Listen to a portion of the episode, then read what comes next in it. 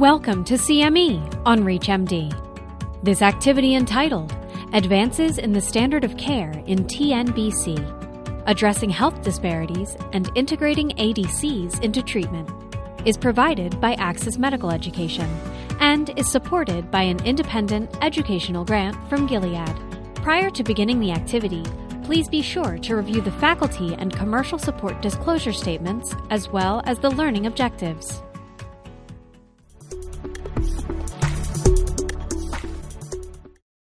Hello and welcome to this educational activity. I am Doctor Kristen Whitaker. I'm an assistant professor in the Department of Clinical Genetics at Fox Chase Cancer Center, where I see patients with breast cancer as well as patients without cancer that have a high risk of breast cancer. We're joined today by two faculty panelists, Ricky Fairley, C E O of Touch, the Black Breast Cancer Alliance. We're also joined by Doctor Sara Tolaney, who wears many titles, but she's the Associate Director of the Women's Cancer Center, and she's at Dana-Farber Cancer Institute in Boston. And here's a disclaimer and a disclosure indicating that we may, in fact, be discussing off-label use of approved agents or agents that are in development. Here's our financial disclosure information. I hope that this will be a very valuable session for you, and to that end, we hope to achieve a few objectives. And now we'll have Ricky Fairley talk to you a bit more about some of these disparities and inequities in triple-negative breast cancer. I'm Ricky Fairley, and I am a ten-year survivor of triple-negative breast cancer. I'm very pleased to have this talk with you today. Let's talk about triple-negative breast cancer and really breast cancer overall for Black women. It's really a different disease state for Black women. So I'm going to cover today the state of Black breast cancer, some key factors affecting the mortality of Black women, um, our perception of clinical trial research, and some research that I recently did under the title Black Data Matters and how I'm working really hard to change the game on the situation. Breast cancer is one of the most fatal health issues for Black women, especially relative to white women. We are dying at a forty-one percent higher rate than white women.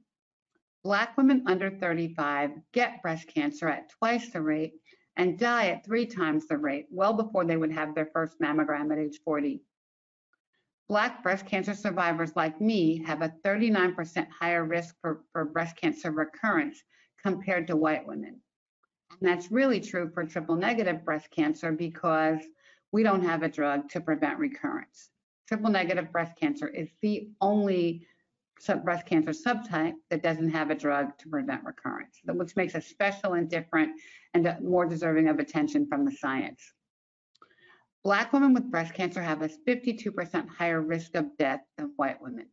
These numbers are devastating and really need to be addressed. So let's talk about metastatic breast cancer. The odds of getting stage three or four disease versus stage one disease among Black women is almost four times that of white women. Black women are sixty-one percent more likely to develop metastatic breast cancer than white women. And Black women are diagnosed with de novo metastatic breast cancer at a fifty-eight percent higher rate than white women. This means their breast cancer diagnosis was metastatic from the beginning. And again, these numbers are astounding. The risk of developing triple-negative breast cancer is nearly threefold higher in Black women versus non-Black women. And we know that it has a worse prognosis. twenty to thirty percent of breast cancers diagnosed in Black women are triple-negative, and women under the age of forty have a twofold higher risk of being diagnosed with T N B C than women ages fifty to sixty-four. Women diagnosed with late-stage breast cancer are sixty-nine percent more likely to have triple-negative disease than other breast cancer subtypes. Black women are less likely to survive five years, seventy-six point nine versus eighty-two point nine percent for white women. We don't really know why the mortality numbers are so devastating, but there are a lot of contributing factors that indicate that our bodies are different. Black bodies are different and warrant different treatment options. So let me go into those a little bit. And it really just will dictate kind of the risk of breast cancer for Black women. So Black women are at higher risk for triple-negative breast cancer mortality. We have um, more stage three tumors, positive lymph nodes, bigger tumors, and um, Black women have an eighteen percent higher risk of death due to non-metastatic triple-negative breast cancer. Some other factors increase our incidence of, of, of getting breast cancer. Um, obesity is really a problem in Black women, and this is a risk factor for breast cancer. Black women have a significantly higher B M I compared with white women. Having a B M I of greater than thirty kilograms is associated with an increased risk for T N B C and an increased risk for other breast cancers as well in postmenopausal women. Another factor that could impact this is that most Black mothers are single parents. Almost seventy percent of all Black working women are single moms, making them the primary, if not sole, economic providers for their households. So what does that mean? That means without, without disease, we are, you know, working hard to take care of our kids. They're the priority. Add breast cancer to those dynamics, and what choice will a single mom make between missing work and not feeding her kids and maybe not going to treatment or not getting a mammogram? So her focus is on her kids. Black women may miss a risk-reducing opportunity because breastfeeding may not be an option for them. So breastfeeding is, is as shown as a way to potentially pre prevent T N B C. eighty-five percent of white mothers say they breastfed their babies versus seventy-six percent of Black mothers. Um, a study was done by the Ad Council a couple of years ago, and clearly African Americans don't talk about health at the kitchen table. This study identified ninety-two percent of Black women agree that breast health, health is important. Only twenty-five percent of Black women have recently discussed it with their friends and family, but a mere seventeen percent have taken steps to better understand their risk. So we're not talking about it. It's not top of mind. And a recent study also showed that screening protocols are not clear to Black women. forty-seven percent of Black women of all ages say they don't even know how often they should be screened for breast cancer. twenty-eight percent of all women have not scheduled any breast cancer screening during the COVID nineteen pandemic. That's really wreaking havoc on, on our community. That percentage drastically increases when you look specifically at Black women. So the pandemic has had a very negative impact on screening. So let's talk about some of these ethnic disparities. Um, Black women also experience treatment delays. We are much more likely to delay following up with a doctor after an abnormal mammogram, and sometimes that's based on insurance. But twenty percent of Black women wait more than sixty days to follow up with their doctor compared to twelve percent of white women. And only sixty-nine percent of Black women start treatment within thirty days of diagnosis, compared with eighty-three percent of white women. Young Black women have the longest and most significant delays in care. And why is that? They could be single moms. They may have religious reasons. They may not trust their doctors. A lot of, a lot of reasons for this. But these delays can cost them their life. Now let's talk about clinical research. The unique physiology of Black women, which we're, we've identified as different now, has not been factored into clinical trial research. And there's a quote that I'd like to read to you from Doctor Jonathan Jackson, founder of Community Access from Massachusetts General Hospital. "Inadequate minority representation in drug trials means that we are not doing good science. And if we're not doing good science and releasing these drugs out, of, in, out into the public, then we are at best being inefficient and at worst being irresponsible. So we must figure out how to get more Black women included in research." Blacks represent thirteen point four percent of the U S population, but only seven percent of clinical trial participants overall. And since twenty sixteen, the F D A has approved four novel drugs for breast cancer. However, none of those clinical trials had more than three percent Black participants. The disparities are really significant in representation in clinical trials, and it's been that way for a while, and it's getting worse over time. So what are the barriers to clinical research? Um, last year, really earlier this year, I went out on a mission to establish a, um, um, a program called Black Data Matters.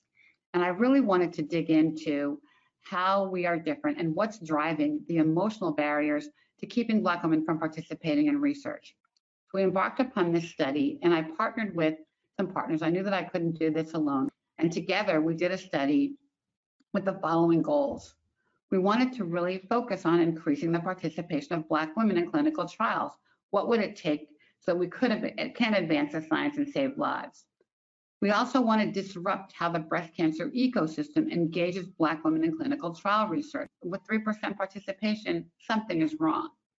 And this will all stri- strive towards better health equity for Black women that have diagnosed with or at risk for breast cancer and help us get the best breast care possible.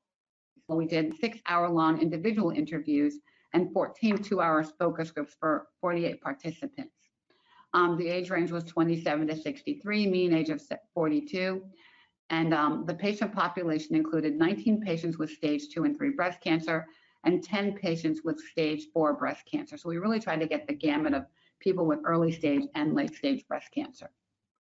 And one of the, one of the most confounding messages was coming from a breastie, don't do a clinical trial, you'll get the sugar pill and die.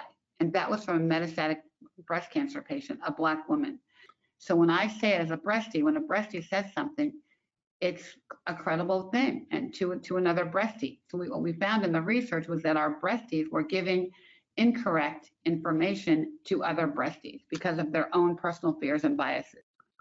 Um, although all benefits, many view trial participation as risky because the clinical trial's experimental nature and they believe they, they could cause serious and long-term side effects. So Um, there are also logistical barriers to trial participation, including, am I going to have to pay for it?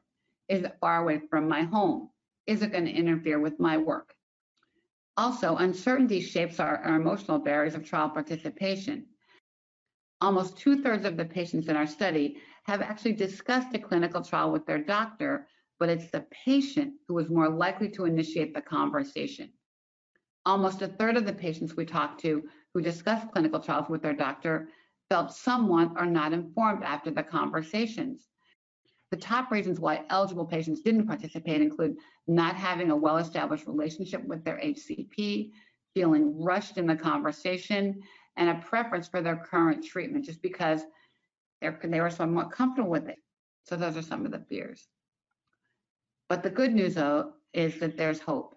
And what I learned in talking to these breasties that if we have culturally relevant and educational messaging um, from a trusted member of the community, a breastie, it's effective in driving a perception shift, with many of the respondents willing to reconsider their hesitation or skepticism once they talk to a breastie with very simple messaging. But the most compelling, the most compelling messaging that really worked with this audience was, do it for your daughter. Do it for your granddaughter. Think about your community. Think about your family. Thank you so much, Ricky, for that really informative talk on disparities in triple negative breast cancer. Now we're going to move on to a few questions that's, that are relevant to this topic, and our faculty panel will address these questions. So the first question, and Ricky, I think I'm going to start with you on this. How can shared decision-making that is more inclusive and less biased be integrated into treatment planning for triple negative breast cancer? It really is shared decision-making because it's really a family decision, but it, we have to provide an outlet for Black women to be able to really understand the basics of clinical trial research. We have to make sure that they are equipped with information, and that is ground zero. And right now, the, the, the literacy around this is very, very low. So even before they can talk about making the decision about it, we need to educate them, and that should come from every place that it can, from the provider, from um, from the health institution, from whoever they interact with, so that when they go home and talk about it, they feel good about being able to ex- even explain it to their families. But it really is, even before they can get to making a decision, it's about education. Yeah, I think education is, is so important. We see that definitely is the case with improving clinical trial enrollment. Doctor Tolaney, what, what is your take on this? I know you're at uh, the Dana-Farber Institute, where you have a lot of resources and probably support for clinical trials. Kind of what has been your experience in terms of trying to improve the shared decision-making? Uh, no, I think Ricky did a wonderful job discussing the challenges that we face with clinical trial enrollment. And I think one of the things you highlighted so nicely is that it is really a discussion between the patient and physician. And sometimes there are patient barriers to clinical trial enrollment, but sometimes there are physician barriers to enrollment, because I thought one of the things you brought up um, really nicely is sometimes it's a patient who's coming to the doctor asking for the trial rather than the doctor offering the trial to the patient, which I think is actually such a, an important point. Um, and I think sometimes there are challenges that physicians face with getting patients on trials. And in fact, our group did a survey uh, of physicians about what they felt were barriers to clinical trial enrollment for them. One of which was it's hard for them to keep track of all the trials that are available for patients and to figure out how to match uh, patients to trials. And so I think there needs to be better systems in place for that. And in fact, our group created a matching system on a website so the physician can just plug in a couple key um, factors and then it spits out the trials that are available um, at our institution just to make them aware so that they can match the patient uh, to the trial. But again, it's getting more and more complex as there are Um, more nuances, like more genomic alterations you need to take into account when trying to figure out if a trial would make sense. And so it's just a lot of pieces of information um, for physicians to, to, to keep note of. And I think better technological systems to help with that would be important. It also takes time uh, in clinic to have a discussion. That shared decision-making process is not a quick one, um, and I think needs to be dealt with carefully, um, you know, with really an informed process between the physician and the patient. And so, you know, I think oftentimes physicians feel pressured and rushed uh, because they have a certain number of patients they got to get to in clinic. And so sometimes I think that plays a role in terms of part of this um, you know, decision-making process. So I think there are challenges on, on both ends of it, and I think we all need to do better, because I really think clinical trials are the path to not only allowing patients to get access to new drugs in a timely manner, uh, but also for us to be able to make dramatic improvements in care. And so I think lots of systematic changes are really needed to make this process better. I think this issue of implicit bias is a real one in terms of clinical trials.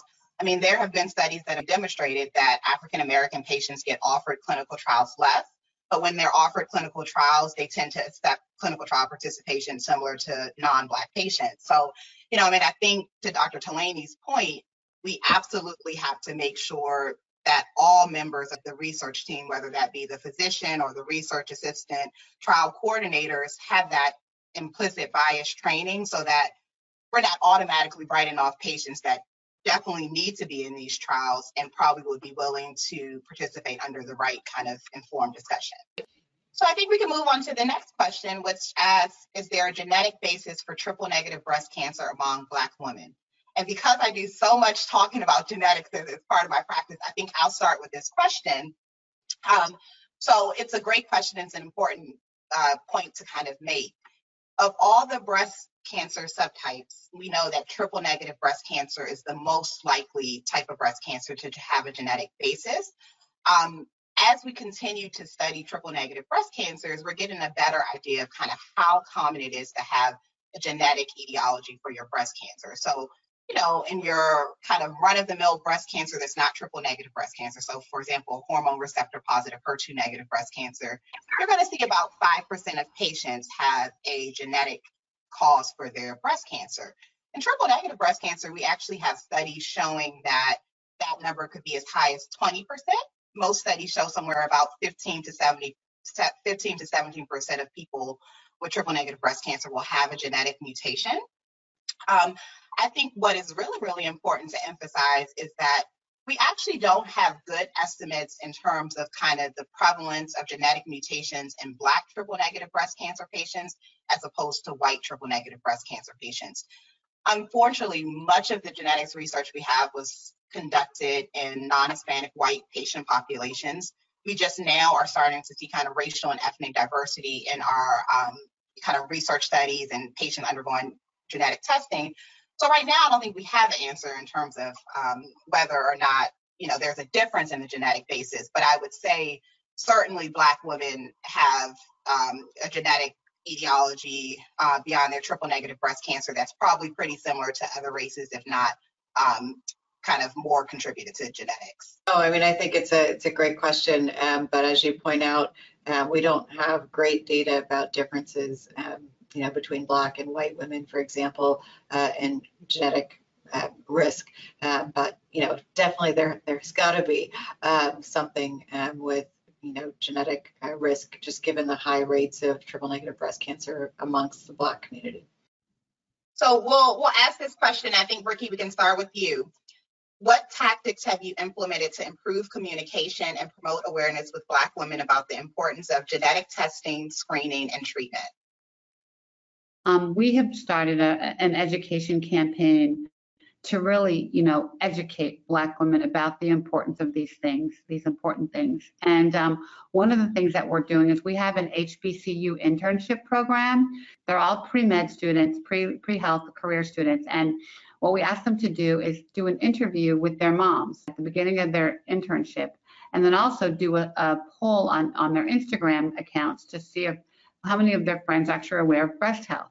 And when they start out, it's zero. None of their friends can talk about breast health exams, about screening, about anything. And guess what? Those conversations with their moms are really the first time that they've actually talked to their moms about breast health.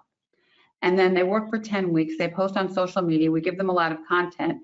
And by the end of the internship, they can show that eighty-five percent of my friends now know how to do a self-exam.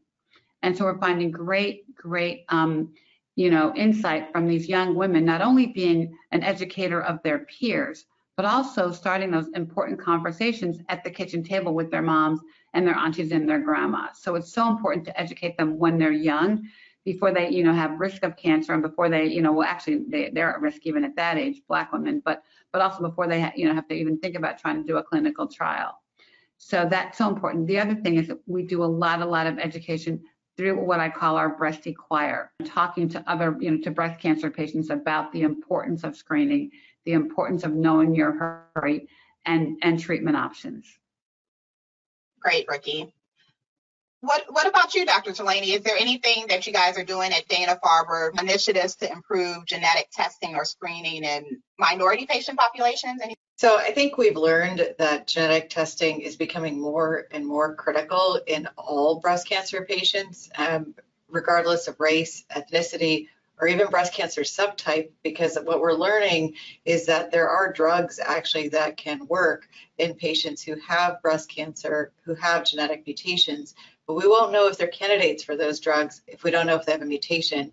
And so really, I think there needs to be a movement towards more universal testing uh, for patients who've developed breast cancer. And that is a movement that our group has been working towards.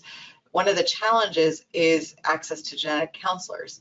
Uh, and so one of the big areas of interest that our group has had is trying to get genetic counselors into the communities um, where, you know, certainly we're at a very privileged institution where we have genetic counselors uh, available, but this isn't um, a common thing in, in many community locations. And so, you know, one of the great things about virtual technology is that you can do a telehealth consult for genetics, you can send someone a swab uh, to swab themselves at home and mail back. Uh, it's making genetic testing and counseling so much more accessible. And so I think we need to really move this into the community more, and that has been an area of outreach for our group. Um, certainly, I'm in a different position because most of my patients already have breast cancer, right? I am a breast oncologist, so I don't get, you know, what Ricky's doing, I think is very critical, which is to also get into the community for pre a prevention standpoint, um, which I think is also, you know, equally important.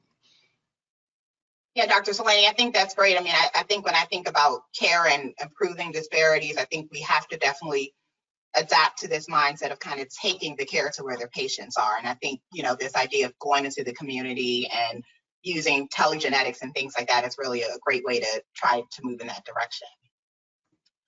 Okay, um, I think we can go on to the next question. Um, and Ricky, you talked so much about this, so I think I'm gonna direct this one at you to start with. What are the barriers to including more Black women in breast cancer clinical trials, and how can these barriers be overcome? Um, yeah, it's fear. It's fear. It's just fear from history, from perceptions, from, you know, I'm going to get the sugar pill. I think it's all the things that I spoke about earlier, but it's also, we're taking her away her power. You know, Black women are these powerful, amazing women that take care of everybody at the expense of themselves. Doctor Tolaney, did you have other thoughts about this question? I mean, I, it's interesting because I, I do... I do think education about treatment and trials is part of the critical nature to taking away that fear, right? Um, and it, it does mean that, you know, whether it's you know, the Black community, the Hispanic community, whatever ethnicity, um, you know, we need to, to be making sure we continue to educate and continue to earn that trust, uh, which I think is such a critical part of the shared decision-making process and, and coming to, to a good plan moving forward. Yeah, that's that's definitely true. And, you know, I think the only thing I'll add is that I think in these situations with clinical trials, there is so much medical mistrust because of history. So I also think it's important to kind of emphasize the patients. When we talk about clinical trial, there now are protections that are in place for clinical trial participants, because I think that's something that, you know, your everyday person is not going to realize. Well, you know, Tuskegee happened, and then the Tuskegee syphilis report happened, and then we we kind of design these protection of human rights for research subjects um, kind of rules and regulations. So there are some protections. I think that's important to emphasize as well when you talk to Black patients about clinical trials. So Ricky, I think this is probably a great question for you. Um, what tools or resources are available to combat disparities in triple negative breast cancer? Well, you know, I serve on the board of the Triple Negative Breast Cancer Foundation, and our website, T N B C foundation dot org, has incredible resources for anyone with T N B C, despite your, you know, no matter your color. And we work really hard for it to be kind of um, a place of information, kind of the go-to place for information, support, resources, science, um, just even just having a support group with women with T N B C. So we really try to make that available. Also within my foundation, Touch, we have a, um, a virtual support group once a month, and we have we talk about other things besides T N B C, but But um, whereas the T N B C Foundation has women with only T N B C, our, our, our foundation has resources for Black women with all kinds of breast cancer. So just having that platform to provide communication. And again, the voice of credibility is a breastie. So I know I can talk about breast cancer and T N B C in a different way than a doctor can. And so providing this outlet for conversation and just giving a hug and making people feel comfortable that they could ask anything is really important. I think the one thing that really kind of is frustrating to T N B C survivors is, you know, normally the support groups that you go to for breast cancer are predominantly white women over fifty or sixty. And um, we're usually younger, and and and we can't take tamoxifen. And they're complaining about tamoxifen and, you know, and getting hot flashes. And so just to have a place that's relevant about T N B C for women that look like us is really, really important. So making those tools available. We also have some tools on our website, touch b b c a dot org. And frankly, I answer the phone every day. I know this is my purpose. Um, you know, my doctor gave me two years to live, and I'm on ten, and this is my purpose. I do it every day. I fight like a girl every day to help have these conversations and provide tools and resources for Black women. So call me, tweet me. Yeah, we'll have to remember Ricky's name. She's she's really doing very powerful um, work here for the triple negative breast cancer community, especially. So next question, Doctor Tolaney, um, can you share your expert opinions on the prevalence of P D L one expression patterns and B R C A mutations in triple negative breast cancer? And then potentially comment a little bit on whether um, there are any known disparities or inequities when it comes to biomarker testing. So, in general, um, we do test patients who have triple negative breast cancer. Um, we test their tumors for P D L one if they have metastatic triple negative disease. We actually don't need to do that in someone with early stage triple negative breast cancer. Uh, and the reason we do this is because there's data to suggest in metastatic triple negative disease that if the tumor has the P D L one receptor on it, that patients with that kind of triple negative breast cancer will benefit from the use of immunotherapy, specifically with the benefit of checkpoint inhibition with chemotherapy. Um, so it really is a critical part of making treatment decisions for our patients with metastatic triple negative breast cancer. And similarly for um, genetic testing, we do want to know if someone has a B R C A mutation to understand if they could be a candidate for a drug called a PARP inhibitor. So, you know, these two pieces of biomarker testing are really quite critical when trying to make treatment decisions for patients with particularly metastatic disease. And now, uh, even with early stage triple negative disease, understanding if someone has a B R C A mutation can impact treatment recommendations. So, um, you know, really, again, very critical. We know that about forty percent of patients of metastatic triple negative breast cancer will have a tumor that is P D L one positive.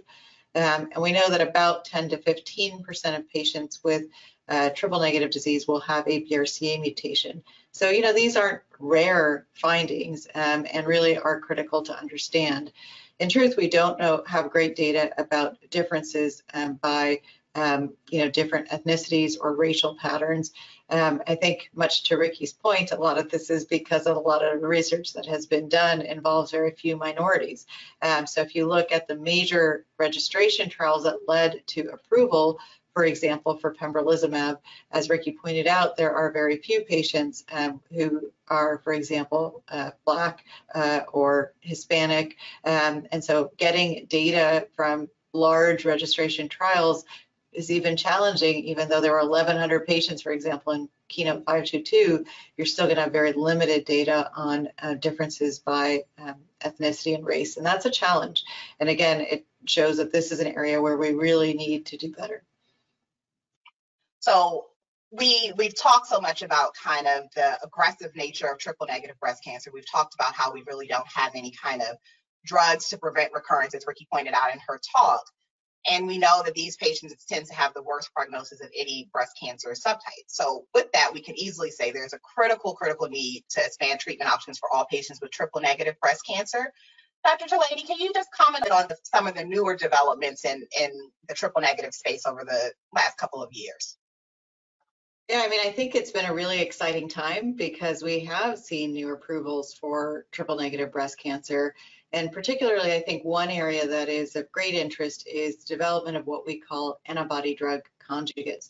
So this really means that we take an antibody that is designed to target a particular receptor on a cancer cell and link it to very potent chemotherapy.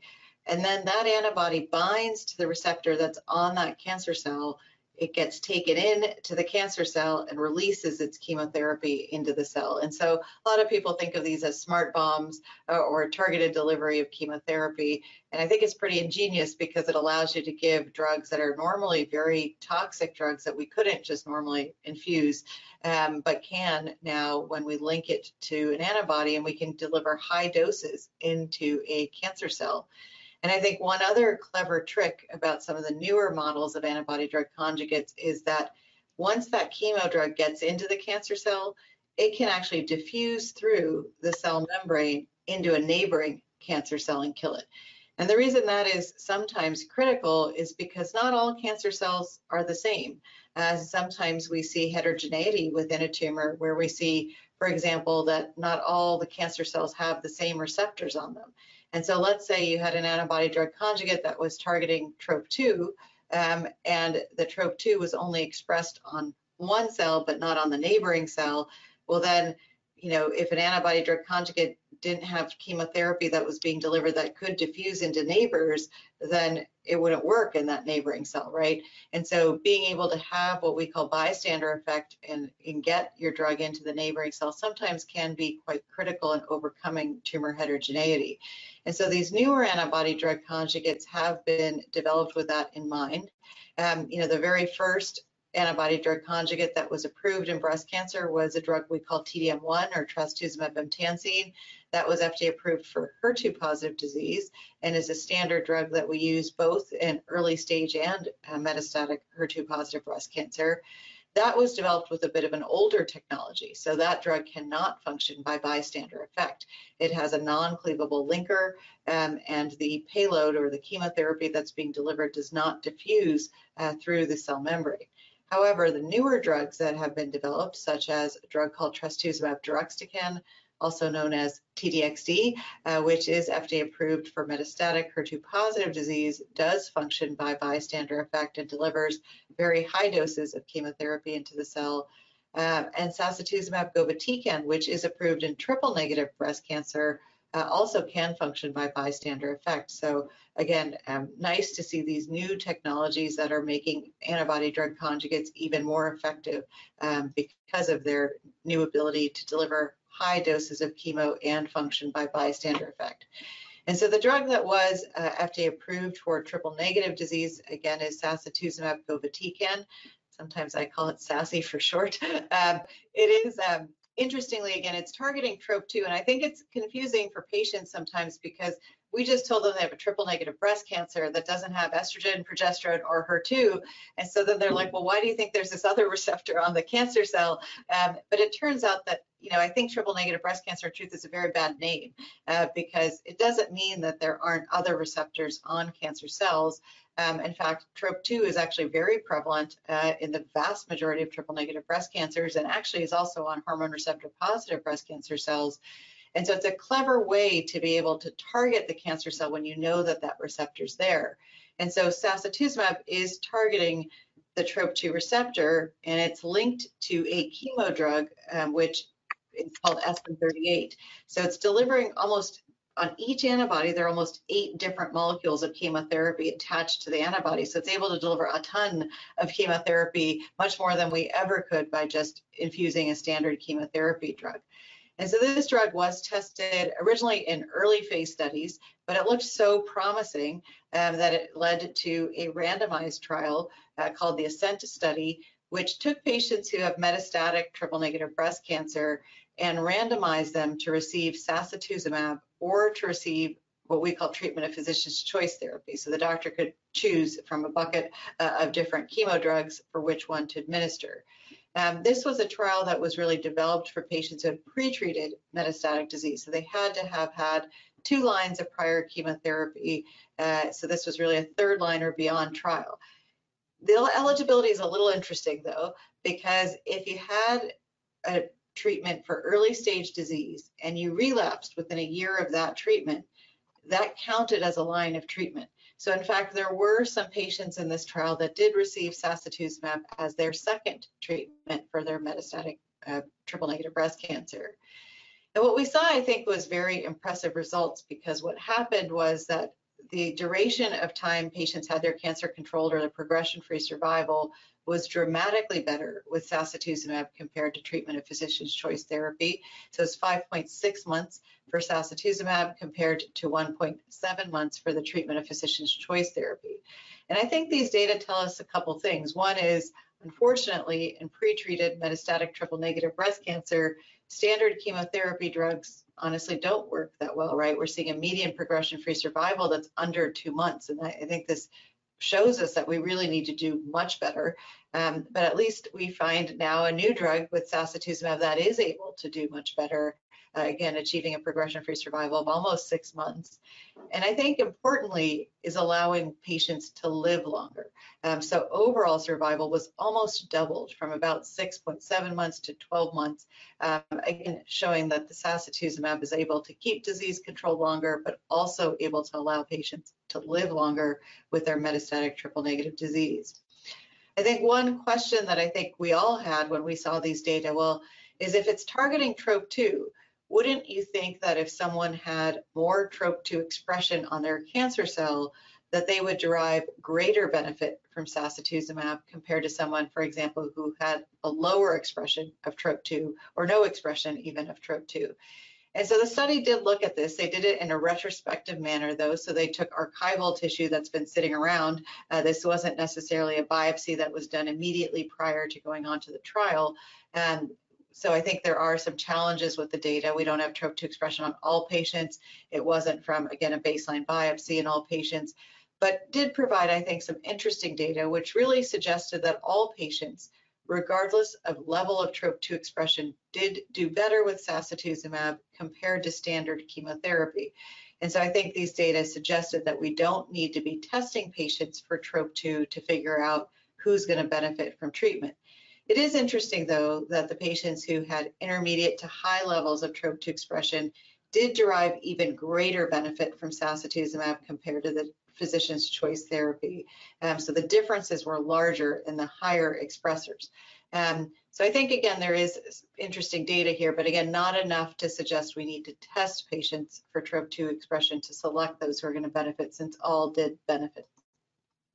But of course, then comes the question about what's the cost? Uh, so what are the toxicities of the drug? And, you know, this is, well, it's an antibody drug conjugate. It is chemotherapy, right? You are still delivering chemotherapy, and we do see chemotherapy toxicities. So all my patients, for example, lose their hair. So alopecia, very common uh, with this drug. Um, it does cause neutropenia, um, and about half of the patients in the trial actually did require using growth factor support. So that's important, um, that the neutropenia is significant enough that, you know, many patients do require growth factor to keep their blood counts up enough to keep on schedule. It can cause diarrhea. Um, usually the diarrhea, however, is a low-grade diarrhea. So you're not, um, you know, this isn't something where you need to take prophylactic antidiarrheal therapy. Usually patients only need to use antidiarrheal therapy as needed. And for me, that has worked actually very well for the majority of my patients. Um, so generally speaking, again, major toxicities are hair loss, uh, neutropenia, diarrhea, and fatigue. Um, so again, things that do need to be monitored in patients. Another question I think that arose was, if you remember, we said that the eligibility was a little interesting, that it did allow some patients who could have been second line if they had relapsed within a year of their adjuvant therapy. And so they did look at outcomes specifically for those second line patients and did find that they did similarly to the overall population in the trial. Um, so they did better uh, with sacituzumab compared to chemotherapy, uh, with a P F S of around five point seven months compared to one point five months in the control arm. Um, so really this drug now has F D A approval as a second line and beyond treatment, uh, which has been really critical um, for our patients to be able to get access to the drug earlier, which was great um, to have that second line cohort of patients. Um, so there's certainly interest in trying to do better. Um, can we move sacituzumab, for example, to the first line setting? Um, and you know, I think we all want to have data about the benefits of sacituzumab earlier. Um, our group is running a trial um, that's specifically looking at the question, can we add immunotherapy to sacituzumab in the first line setting and make it work better, but really interestingly, in a P D-L one negative population. So it is standard of care to give immunotherapy to P D-L one positive triple negative patient. We have not seen benefit to immunotherapy in P D-L one negative patients with chemotherapy. But the question is, is if you use an antibody drug conjugate, which you know is delivering so much more chemo into the cancer cell, can you get more antigen release from the cancer cell and potentially allow for better synergistic activity with immunotherapy? And so our, this particular trial uh, called the SACI-I O study in triple negative diseases, randomizing first line triple negative metastatic patients to get sacituzumab alone or to get it with pembrolizumab if they have P D-L one negative triple negative disease. And we're also doing a study in hormone receptor positive disease with a similar randomization of sacituzumab with or without pembrolizumab uh, to see if we see benefits in other subtypes of disease as well with the combination. Um, but there are also lots of other combinations that are ongoing. Um, there's a trial um, one of my colleagues is running at Mass General combining sacituzumab with talazoparib, so PARP inhibitor, looking for that synergistic activity. Uh, and again, there are also other trials co combining it with immunotherapy. So I, I think we're going to see a lot more uh, from sacituzumab to come, potentially in earlier lines and in other combinations. But what about other antibody drug conjugates in development for triple-negative disease? I think one really interesting drug is called datopotumab deruxtecan, uh, also known as Dato-D X D or D S ten sixty-two. This drug is interestingly also targeting Trop two, uh, so the same receptor that sacituzumab is targeting.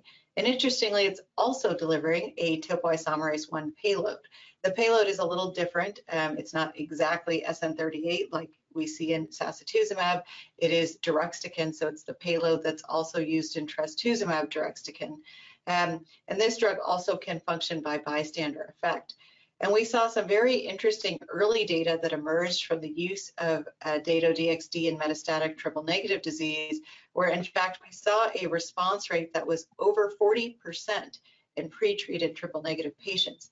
That being said, it was from a small cohort of patients, only twenty-four patients, but I think very impressive data um, suggesting that this drug does have robust activity.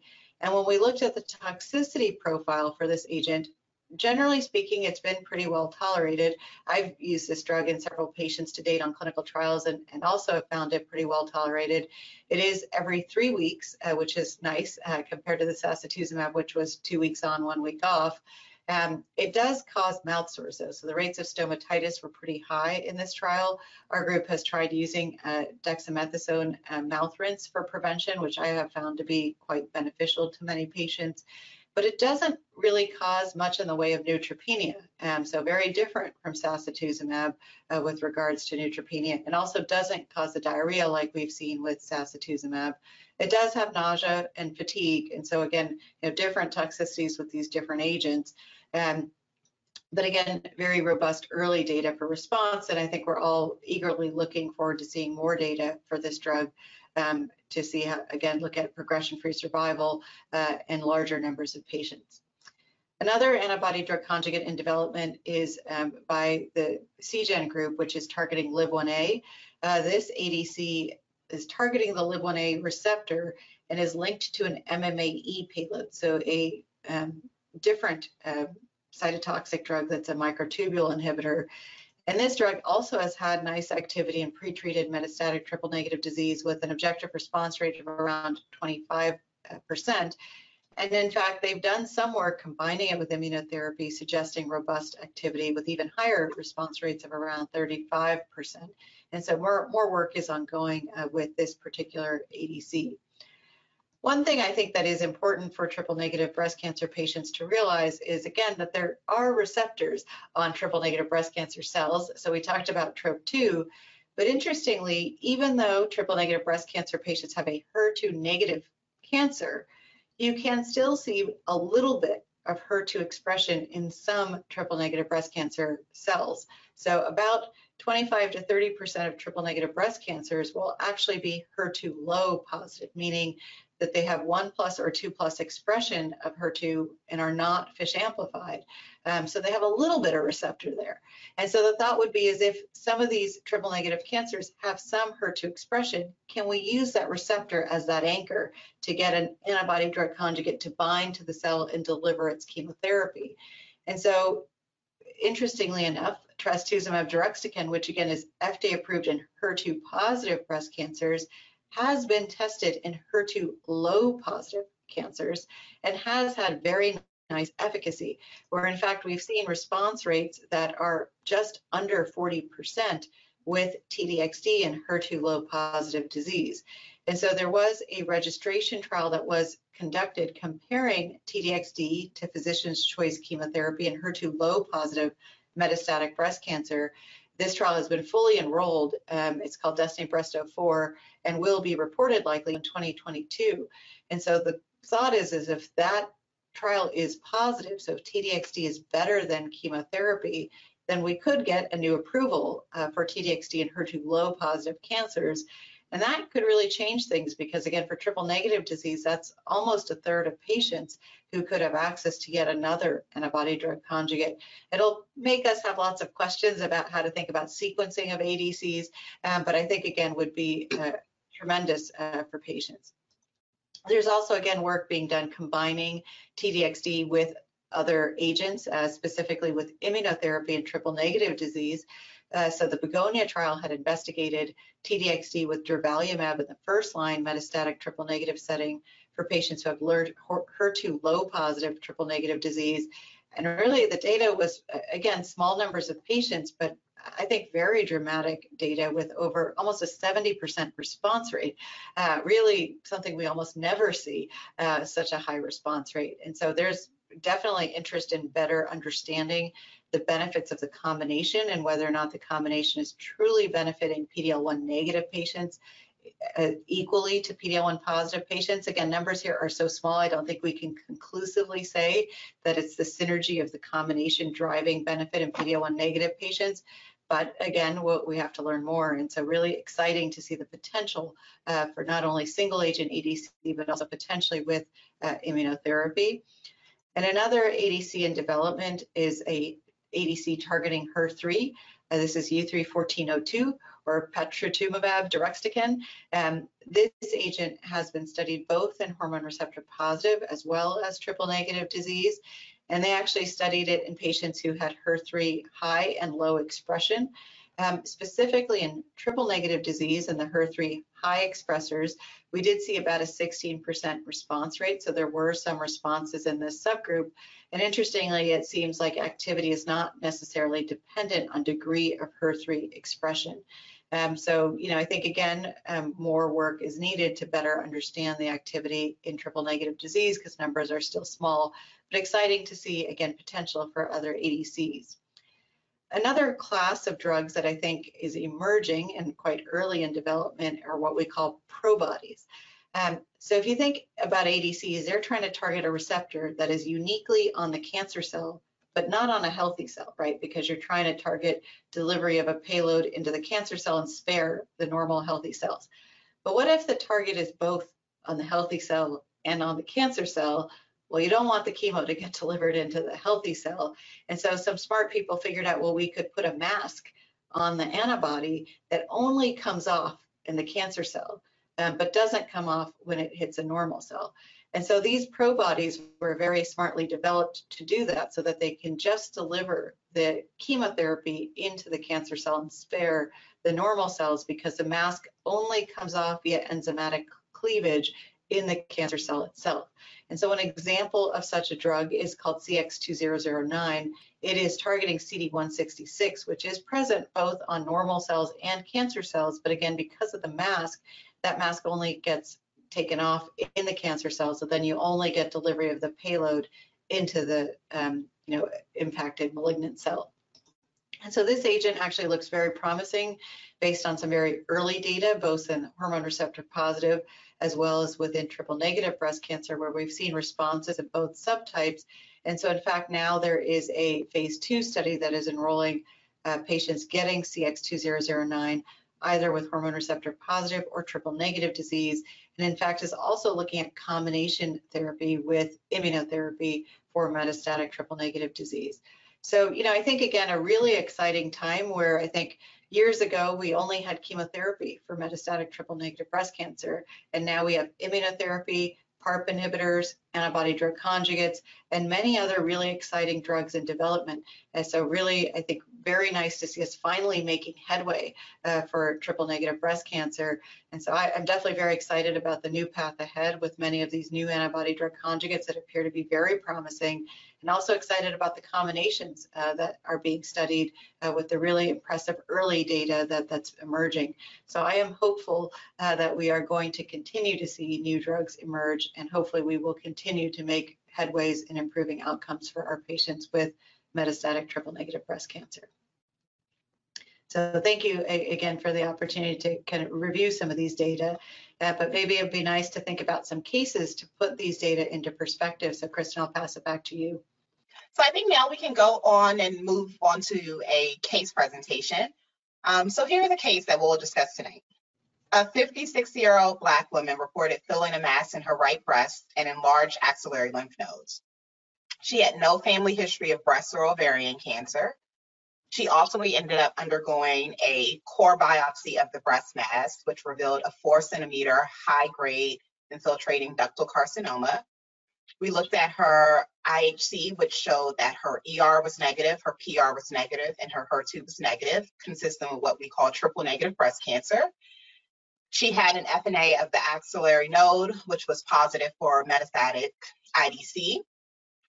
And unfortunately, at the time of her diagnosis, we were concerned um, about the potential for her having distant disease. So we got a C T of her chest, abdomen, and pelvis, and she had um, lesions shown shown in her liver, which went, underwent biopsy and ultimately came back showing triple negative breast cancer that had already metastasized to the liver. Doctor Tolaney, this, um, what additional tests should be done on her tumor now?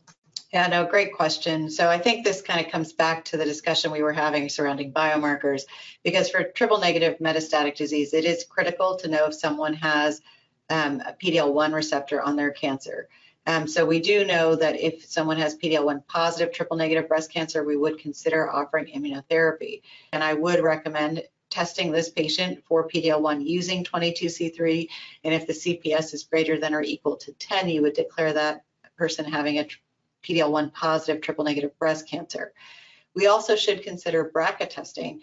Uh, again, we did discuss the importance of genetic testing here. Certainly it has implications for that patient and their family, but also has implications for treatment uh, because we do know that having a BRCA mutation means that use of a PARP inhibitor is actually superior to standard chemotherapy based on randomized trials in terms of progression-free survival. So really critical to get P D-L one testing on the tumor and to offer that patient germline genetic testing.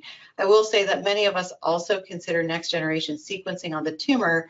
That being said, that those findings from, you know, genomic testing of the tumor are not quite actionable at this time. There are very few actionable findings. Um, one would be high T M B, but the P D-L one and BRCA are the most critical components of biomarker testing for this patient. Great information, Doctor Tolaney. I think we, we get that take home that you absolutely should be doing P D-L one testing, BRCA testing, your new diagnosis of uh, triple negative breast cancer patients. So then just returning back to the case, so for this patient, after she had her liver biopsy, we did this P D-L one testing on her, and we saw that her twenty-two C three uh, C P S uh, score was greater than ten, and then her S P one forty-two I C was greater than one. She also had genetic testing, and she was negative for a BRCA mutation. And so, Doctor Tolaney, what would you now offer her as, as first-line therapy? So because she has a P D-L one positive tumor, we generally would like to use chemotherapy with a checkpoint inhibitor, since we know that the combination is associated not just with progression-free survival benefit, but also overall survival benefit. And so, you know, prior to a few months ago, we had access to two different checkpoint inhibitors. We had atezolizumab or pembrolizumab in combination with chemotherapy. Um, however, um, there has been withdrawal of atezolizumab's approval in the United States. So that means that, you know, this time we could only offer this patient chemotherapy with pembrolizumab. Obviously, prior to a couple months ago, this patient could have gotten atezolizumab. So in truth, I would have been comfortable with either approach. I generally would use a taxane with a checkpoint inhibitor in this um, de novo metastatic patient. Um, so in this case, probably paclitaxel pembrolizumab with the C P S greater than ten. But a couple months ago, again, you could have given nab paclitaxel atezolizumab. So either one of those would have been appropriate. Thanks, Doctor Tolaney. That's really important information and clarification for everyone to, to know about these different uh, P D-L one agents.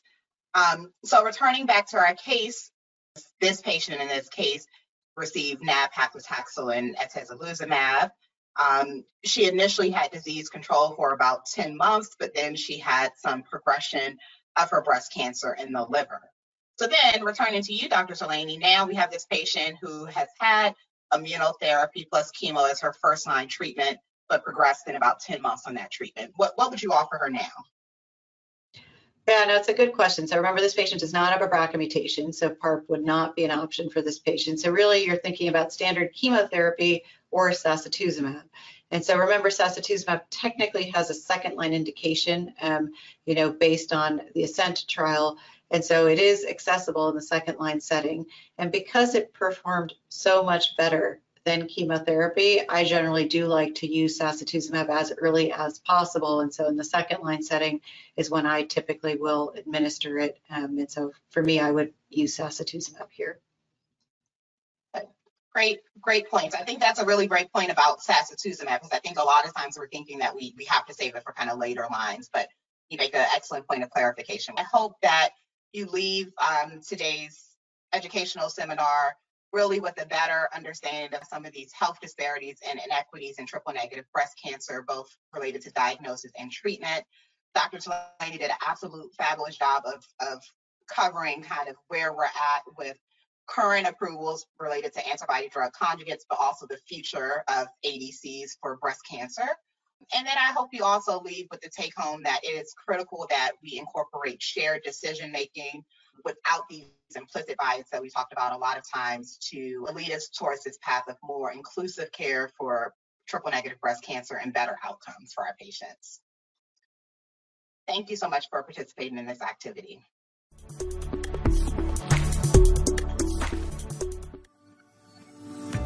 You've been listening to C M E on ReachMD. This activity is provided by Axis Medical Education and is supported by an independent educational grant from Gilead. To receive your free C M E credit or to download this activity, go to reach M D dot com slash C M E. Thank you for listening.